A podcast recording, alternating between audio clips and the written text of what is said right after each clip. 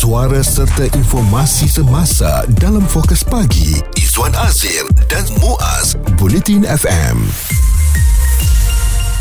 Sekarang ni anak-anak kita sedang uh, cuti sekolah. Jadi selamat bercuti adik-adik kita semua. Sambil bercuti tu penuhkan aktiviti. Dan jangan lupa jugalah untuk tengok uh, Buku-buku dah naik darjah ni kan. Hmm. uh, Duk belik-belik lah sebelum nanti Nak masuk berjumpa dengan kawan dan juga cikgu. Tapi persoalannya mengenai uh, Kurikulum ataupun mata pelajaran di Sekolah-sekolah di Malaysia ni Zuan uh, Masih lagi diperkatakan Adakah ianya berada dalam keadaan yang baik Ataupun boleh dibuat penambahbaikan? Bagaimanapun baru-baru ini Ibu ibu bapa mungkin menarik nafas lega apabila diumumkan bahawa kurikulum persekolahan di Malaysia setanding dengan kurikulum negara lain seperti Singapura, Jepun, Australia, United Kingdom dan Finland itu yang uh, dibuat suatu pendedahan di Dewan Rakyat oleh Menteri Pendidikan Fadlina Sidik. Katanya Kementerian Pendidikan Malaysia melaksanakan kajian perbandingan kurikulum persekolahan di negara ini dengan negara lain dan semakan mendapati kurikulum persekolahan di Malaysia memang setanding dengan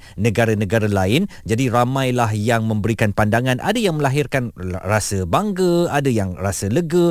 Tetapi sesetengah juga melahirkan rasa sinis. Betul ke pendidikan kita ini setanding dengan negara-negara di rantau ini? Okey uh, saya selalu lihat uh, pihak KPM sendiri sentiasa ada kemahuan eh uh, untuk memajukan anak-anak kita ni uh, dengan pelbagai pembaruan yang dilakukan. Ambil contoh kita sajalah Izwan dengan anak-anak kita ni dah jauh beza dah. Uh, apa yang kita belajar dulu dah tak sama. Betul. Cara pembelajaran juga memang turut berbeza ya dan um, kalau dilihat juga uh, fokus kurikulum tahap satu contohnya adalah untuk penguasaan kemahiran 4M membaca, menulis, mengira dan juga menakul. Kemahiran asas teknologi maklumat dan komunikasi TMK kreatif dan inovatif. Jadi kalau kita lihat saja sekarang anak-anak kita di darjah 1 mereka bukan baca A B C D E F G lagi. Mereka dah boleh buat uh, benda tu di zaman tadika pun ya mm-hmm. dengan pendedahan YouTube dan sebagainya. Uh, berbanding dengan zaman kita masuk sekolah rendah darjah 1 barulah A kena tulis begini, B kena tulis begini. Tulislah satu muka surat tu B B B B B B B B B B B kan. Mm-hmm. Uh, satu muka surat lain pula C C C C C C C. Nak bagi ingat. Itu dulu. Zaman sekarang tak pakai lagi konsep konsep itu menunjukkan kurikulum negara kita ini mula berevolusi ke arah yang lebih baik dan saya fikir adalah tidak adil untuk membandingkannya dengan negara-negara yang pastinya mempunyai sistem pendidikan tersendiri termasuk di negara jiran kita Singapura. Okey dan satu lagi persoalannya adakah um, dengan penggunaan bahasa Inggeris contohnya mm-hmm. ya mhm. di sekolah-sekolah international um, itu jauh lebih baik kurikulum mereka tu sebab kalau dilihat tak dapat dinafikan lah cara pemikiran uh, sekolah di international school dan juga sekolah biasa uh, memang ada sedikit perbezaan. Jadi hmm. mungkin kita boleh lihat uh, kurikulum yang diamalkan di sekolah international school tu mungkin boleh dibawa di sekolah kebangsaan. Dan sebenarnya pun Muaz, kalaupun sekolah kebangsaan menggunakan bahasa kebangsaan tidak menggunakan bahasa Inggeris,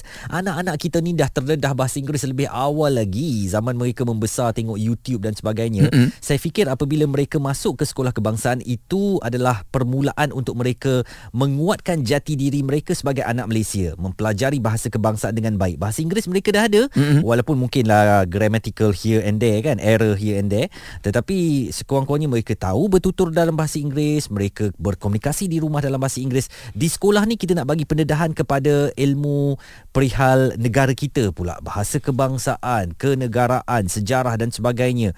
Jadi saya fikir ini agak seimbang dan usaha ini mungkin boleh dimantapkan. Kita fokus kepada sistem pendidikan kita saja. Tak perlulah apabila menteri kata sistem kita ni uh, setara dan sama baiknya dengan Singapura, Finland, Jepun ada pula sinis di media sosial gelak kan? Dia kata ha ha ha ha atas dasar apa menteri kata begitu? Dan Mm-mm. tak sedar ke menteri bahawa kita punya sistem uh, pendidikan ini ketinggalan daripada negara-negara lain?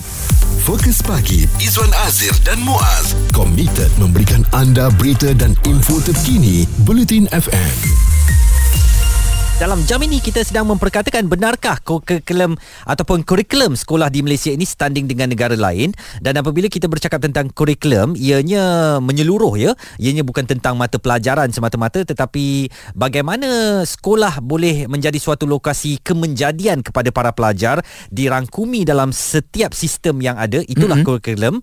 Dan uh, kita sekarang ni uh, lihat apakah ia standing dengan negara lain ataupun masih boleh diperbaiki lagi Oti ataupun Otman Talib pensyarah Fakulti Pengajian Pendidikan UPM nak berikan pandangan mengenai isu ini sebab dia ada post uh, di Facebook. Jadi uh, doktor mungkin uh, pandangan mengenai isu ini benarkah kurikulum, benarkah kurikulum sekolah di Malaysia standing negara lain? Hmm. Okey, ini adalah isu yang timbul beberapa hari yang lepas bila uh, YB menteri kita menyatakan bahawa kurikulum kita setanding Okey dan malah ada pegawainya yang menyatakan telah pun ditanda aras dengan negara seperti Singapura, Jepun, Korea, United Kingdom. Mm-hmm. Okey, jadi saya ingin melihat ini sebagai suatu yang dalam kurungan tidak betul. Okey. Hmm. Saya tambah lagi perkataan sama sekali. Oh, wow.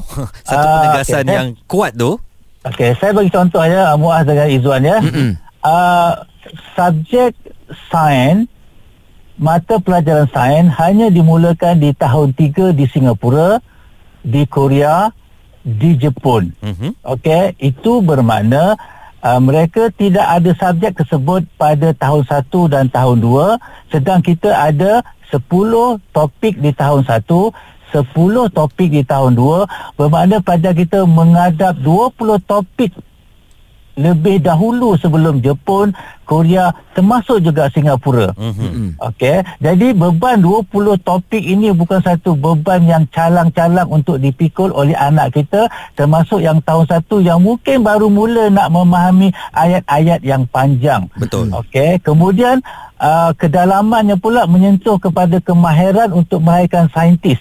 Sedangkan sains sepatutnya diperkenalkan sebagai suatu fenomena alam yang murid ingin tahu kerana itulah yang mereka perhatikan di persekitaran mereka. Hmm. So bayangkan ketika anak kita di tahun tiga mereka belajar lagi 10 mata uh, 10 topik Bermakna anak kita telah belajar 30 topik sedangkan murid di Jepun baru nak belajar dalam 6 topik begitu. Mm-hmm. So bayangkan betapa beratnya uh, kurikulum yang di ikuti oleh anak kita. Jadi doktor, okay, yes ya. Uh, uh, kalau doktor katakan dengan um, kurikulum kita yang lebih uh, ke depan uh, diajar kepada anak-anak tahun satu berbanding negara-negara lain, apakah faktor tekanan kurikulum uh, yang berat itu menjadikan kurikulum di negara kita ini dikatakan uh, uh, rendah sedikit berbanding uh, negara-negara tadi doktor Uh, sebenarnya kita adalah negara yang paling tinggi menawarkan konten kurikulum. Hmm. Okey, Muaz dengan dengan Izwan kena faham. Mm-mm. Bila kita sebut kurikulum di Jepun, mm-hmm. kita sebut kurikulum di Korea, kita sebut kurikulum di UK dan juga Finland, sebenarnya mereka itu telah merangkumi elemen-elemen kurikulum dalamnya. Mm. Sebagai contoh ya.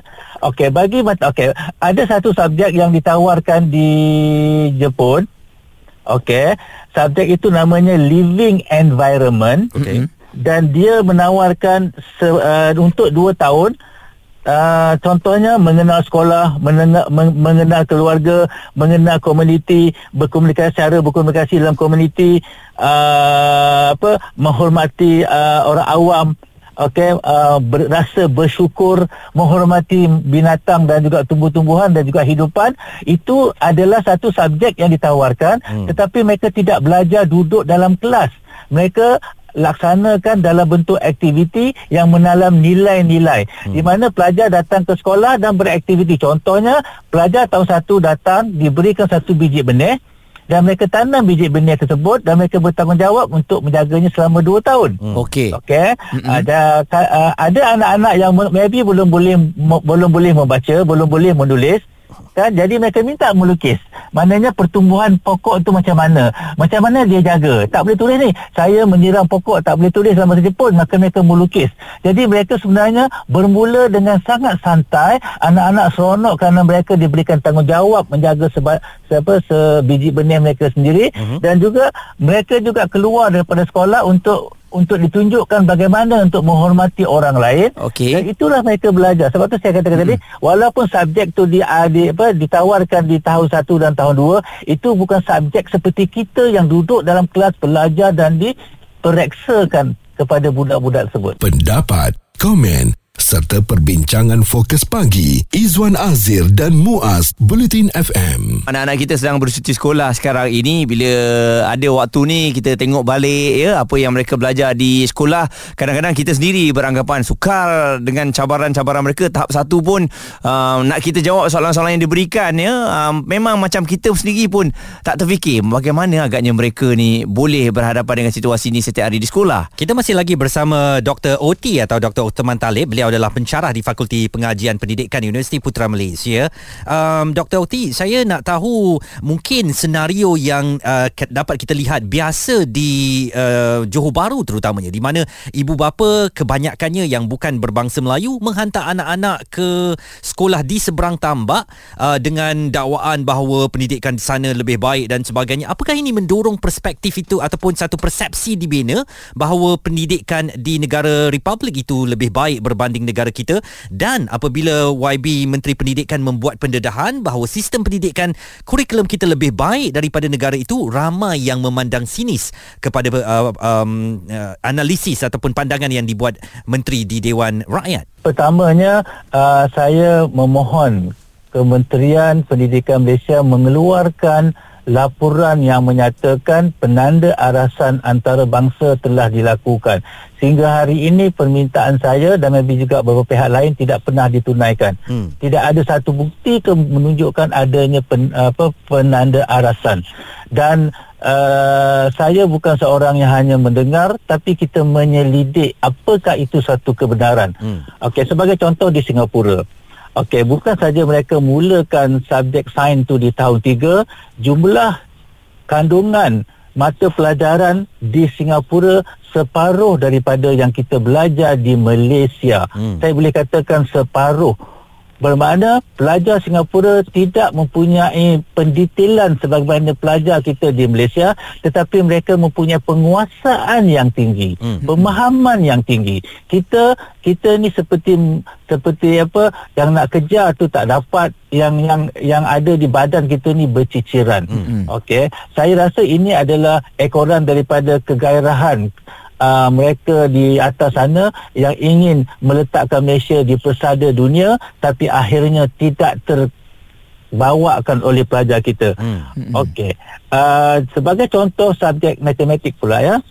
Okey, subjek matematik kalau di Singapura mereka sampai tahun 5, year 5. Mm-hmm. Sekiranya anak kita tu ada masalah untuk menguasainya di tahun 5, mereka diberikan dua option sama ada untuk mengambil foundation matematik, uh-huh. matematik asas okey ataupun nak ambil standard saja matematik. Matematik standard ni matematik mereka yang menguasainya.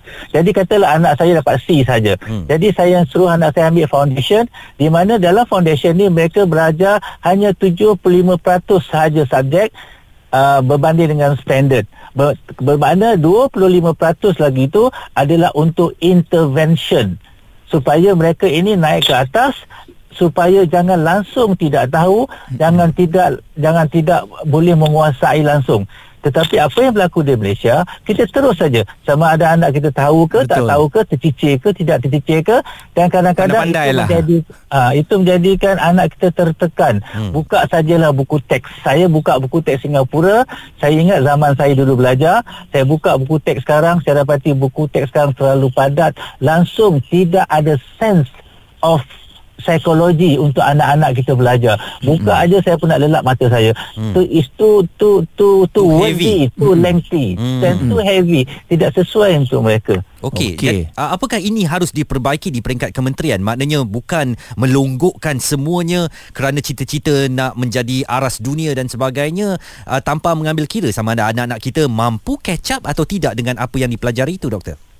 Okay, sekarang ni kita tak tahu sama ada anak kita mampu ataupun tidak kalau kita tidak buat perbandingan. Ada orang kata kenapa nak bandingkan negara Finland? Kita nak banding negara-negara Finland sebab mereka menggunakan konsep less but more. Hmm. Singapura menggunakan konsep less teaching, more learning. Mm-hmm. Tapi saya boleh simpulkan kita ni more learning, less understanding. Mm. Jadi kenapa kita tak boleh buat perbandingan? Tentulah pendekatannya itu berdasarkan kepada konteks lokaliti. Tetapi falsafah mereka empati kepada anak-anak. Mereka menggunakan pendekatan psikologi kepada anak-anak. Jadi kalau di UK di Finland tu intervention itu berlaku secara intensif. Uh-huh. mereka memberikan uh, PBD penilaian bilik darjah itu adalah untuk mereka menyediakan intervensi anak-anak yang tertinggal. Kita tidak, kita buat UAI apa UASA itu lepas tu dah cuti sekarang. Hmm. Bila pula kita nak buat intervensi, lepas tu masuk subjek baru 10 12 lagi subjek yang nak dipelajari. Hmm. Tidakkah itu sebenarnya kita accumulate masalah murid itu sehingga mereka sampai tahap yang saya boleh katakan mereka bencilah nak ke sekolah hmm. buka buku mereka tak suka hmm. mereka ke sekolah kerana mereka nak berkawan hmm. tapi bukan kerana mereka nak belajar Dr. OT atau Othman Talib ha, pencarah di Fakulti Pengajian Pendidikan UPM um, satu kupasan yang saya fikir perlu diteliti dengan serius oleh pihak kementerian uh, ini sangat berasas sekali dan memang mungkin antara uh, suatu gambaran sebenar yang berlaku dalam sistem pendidikan di negara kita Muaz bincang, debat dan pendapat bersama personaliti TV dan radio. Izwan Azir dan Muaz Fokus Pagi di Bulletin FM. Ibu apa semua kita semua sudah maklum ada yang menghantar tuition eh waktu kita bercuti ni untuk penambahbaikan anak-anak kita dan uh, adakah sistem kurikulum di sekolah di Malaysia ni uh, anda berpuas hati? Kalau saya rasa kita tak ada pilihan lah. Mungkin kita ni menghantar di sekolah biasa sekolah kebangsaan. Apa yang cikgu terima tu kita kena terima seadanya sebab kita yakin dengan KPM yang telah membentuk sistem tersebut. Dan apabila Menteri Pendidikan membuat pendedahan di Dewan Rakyat bahawa sistem pendidikan kita sebenarnya lebih baik daripada negara-negara yang kita lihat maju ke depan dan sebagainya eh, termasuk Jepun, Finland, United Kingdom dan Singapura tak kurang dari segmen masyarakat kita yang mentertawakan kenyataan uh, demikian kata mereka. Ini mimpi di siang hari apakah untuk mengatakan sistem pendidikan kita ni lebih baik daripada Jepun dan sebagainya? Uh, seorang yang nampaknya uh, agak beremosi mungkin apabila uh, mendapat uh, maklum balas uh, daripada segmen masyarakat tertentu ini ialah rakan kami Naz Rahman uh, daripada Malaysia hari ini yang menulis di Twitter uh, mengapa anda kelihatan agak beremosi tentang um, kritikan yang di, dibuat oleh orang ramai yang mempertikaikan kurikulum kita standing dengan negara-negara maju Nas uh, minta maaf lah kalau saya saya saya tahu uh, mungkin agak keras walaupun tak ada perkataan-perkataan yang kesat mm-hmm. tapi saya agak tergilan kerana saya berjumpa banyak educators ya banyak-banyak cikgu-cikgu uh, academician dan sebagainya yang bertungkus lumus untuk menghasilkan satu uh, kurikulum ya hmm. bukan selepas kurikulum untuk memantapkan anak-anak kita untuk kita keluar uh, menghasilkan world beaters uh, di persatuan antarabangsa hmm. jadi untuk saya orang yang memperlekehkan dan tidak ada dalam sistem langsung. Dia tak tahu apa yang sedang terjadi. Dia dah dia, dia keluar sekolah 15 20 tahun dulu dia tak tahu apa pembaharuan yang telah dilakukan. Uh-huh. uh, jadi janganlah memperlekehkan fikirlah mereka yang telah bekerja begitu kuat untuk menjadikan kita world class ni. Bukan kata uh, silibus kita terhebat ya. Uh, gila awak comparekan dengan Jepun dengan Finland dan sebagainya. Uh, kalau kita kata secara amnya kurikulum ni memang mantap. Tapi macam mana kita uh, uh, laksanakan itu yang masalah utama dan mm-hmm. untuk saya saya tekankan dalam tweet itu juga eh mm-hmm. uh, bukan kata marah-marah bodoh-bodoh je kita cerita tentang macam mana kita ibu bapa boleh menggambling tenaga dengan cikgu-cikgu kita kat sekolah tak kisah SRK, SRJK dan sebagainya uh-huh. untuk kita sebab yang yang belajar ni anak-anak kita. Uh-uh. Jadi jangan kita pelekehkan mereka, kita tanya apa masalahnya. Cikgu dengan persatuannya dia ada, dengan KPI-KPI-nya ada, administrationnya ada. Begitu tertekan dengan pekerjaan seharian mereka, mereka tak boleh berikan yang terbaik kepada anak-anak kita. Jadi macam-macam frustrasi yang saya saya saya hadapi bila kita cerita dengan cikgu kita, bila kita berkecimpung dengan PIBG. Mm-hmm. Jadi tahu subjek matter anda sebelum anda tiba-tiba dah lah kalau dia buat lawak lawak yang kelakar tu tak apalah juga mm. kan okey lah oh, dia edgy lah dia, dia okay, mungkin kita boleh pedoman daripadanya lah mm. kan betul juga apa dia cakap tu tapi setakat gelak sindir macam tu je. Eh sudahlah. Mm kan? Kita pun sudahlah. Tapi saya pun tak nak panjangkan saya dah delete benda tu sebab mm saya saya nak dia delete itu saja. Maknanya oh, dia delete bila dia dah delete saya delete sebab saya pun bukan cek cloud sudah habis cerita. Dan eh, maknanya kalau kita bukan subjek uh, master eh ataupun orang yang arif tentang isu itu dan kita tak tahu pun senario sebenar, tak pernah masuk sekolah pun sekarang ni, uh, lebih Hmm. eloklah kita tahan diri daripada buat komen eh, Nas? Uh, kalau boleh Yelah kat, Bukan katakan Kalau saya ni bukan chef Tapi saya komen pasal makanan uh, Betul orang kata salah Tak boleh juga kan Betul. Betul. Uh, tapi untuk saya ni uh, Kekurang-kurangnya ambil tahu Hmm. Kalau you ada anak kat sekolah Mungkin oi, Mungkin silibus ni berat ni Tapi Hmm. cikgu ni boleh bawa ke tidak ah, Itu satu hal Hmm. Kan Maknanya you cakna akan, akan uh, Keadaan sekeliling Betul. Keadaan yang kita tengah discuss sekarang Setakat ha ha ha you ke ah, Sudahlah Ah, Ini Mm-mm. semua Kurang membina Ini Minta semua nak ya. dapat nak dapat perhatian di Twitter tapi uh, mungkin Nas uh, cadangan sedikit lah untuk alang-alang dah tak ambil tahu mengenai apa yang berlaku di sekolah ni penambahbaikan hmm. untuk kurikulum di sekolah kita ni. Wow, tak cukup. Kau ada kau ada kau ada berjam-jam, dia ada berjam-jam. uh, tapi senang saya cakap untuk ibu bapa di luar sana. Kadang-kadang kita tahu kita kita kita ni senang sebab anak-anak kita. Hmm. Kan? Jadi mungkin kalau cikgu uh, tidak sampai piawaian dia Uh, apakah piawaian untuk uh, apa tu ibu bapa kita Mm-mm. tak adil juga kalau kita kata saya nak itu saya nak ini saya nak bulan dan bintang Mm. tapi cikgu ni eh uh, cuti pun tak cukup man hours dia pun tak cukup Hmm. jadi apa ibu bapa boleh lakukan untuk anak mereka, untuk uh, murid-murid dalam kelas mereka dan untuk sekolah. Kalau boleh apa ibu bapa boleh tolong tu ambil tahu. Sekurang-kurangnya ambil tahu. Jangan duit PIBG RM60 tu pun kau petikaikan nak bayar. Yuran lah free dah. Ha. Itulah dia. Takkan itu pun tak boleh. Right. Nas, thank you bro for your uh, opinion eh. Uh, minta maaf kalau keras. Eh, tak, Tak ada apa. hal. Itu yang kita mahukan. Okay. Thank you, Nas. Assalamualaikum. Assalamualaikum.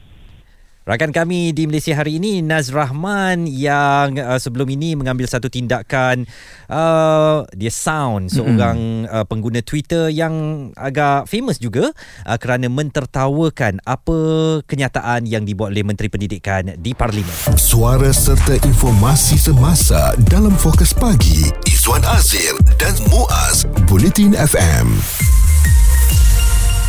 Kita memperkatakan tentang apakah kurikulum sekolah di Malaysia setanding dengan negara lain Muaz. Dan kalau mm-hmm. melihat di media sosial seorang pengguna media sosial ini Hasrizal Abdul Jamil uh, menulis panjang termasuk kepada Menteri Pendidikan sendiri. Katanya uh, kurikulum sebuah negara tidak perlu dibanding dengan kurikulum negara lain walaupun ia memang amalan penggubal dasar dalam rutin penarafan mereka.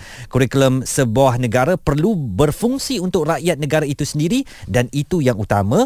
Uh, katanya saya berpendapat kurikulum Finland, Singapura, Jepun, Australia dan United Kingdom yang um, YB Menteri Pendidikan senaraikan itu seandainya memang bagus seperti yang didakwa, ia bagus kerana ia bagus untuk rakyat negara berkenaan sahaja dan bukan untuk dijadikan tauladan atau panduan kepada negara lain. Sebab kalau kita tengok kepada objektif pembentukan KSSR ya ialah selaras dengan matlamat falsafah pendidikan negara dan berlandaskan prinsip-prinsip KBSR ya dan sebab itulah saya rasa uh, kalau kita sebut mengenai uh, kurikulum standard sekolah rendah contohnya seperti yang dikatakan tadi mengikut dasar dan juga apa yang telah pun diberitahu uh, oleh negara tersebut ya bersesuaian. Tapi mungkin juga uh, dari kenyataan yang diberikan oleh menteri itu menggambarkan lah kan memberikan contoh. Adakah contoh tersebut terlampau besar ataupun jauh sangat uh, berbanding dengan negara kita? Itu yang mendapat kecaman uh, dan juga perbualan hangat ya. Profesor Dr Muhammad Tajuddin Muhammad Rasdi penganalisis sosio budaya USCI University juga memberikan respon mengenai isu ini. Jadi kita punya kurikulum masih lagi di tahap lama eh, yang mana masih lagi asyik matematik dia dengan dia punya uh, fizik dia dan sebagainya. Tapi tidak berubah uh, dari sudut bagaimana membina masyarakat. Jadi kita menganggap anak-anak kita di bangku sekolah ni sebagai satu elemen pekerja untuk keluar mencari kerja tetapi tidak dari aspek kemanusiaan kemanusiaan keseluruhan yang memerlukan uh, konsep kekeluargaan dan juga konsep kenegaraan. Jadi katanya uh, kurikulum pendidikan negara kita tidak menumpukan kepada aspek kemanusiaan, malah uh, sistem kita menganggap para pelajar itu sebagai satu elemen industri berbanding peranannya sebagai manusia yang bermasyarakat.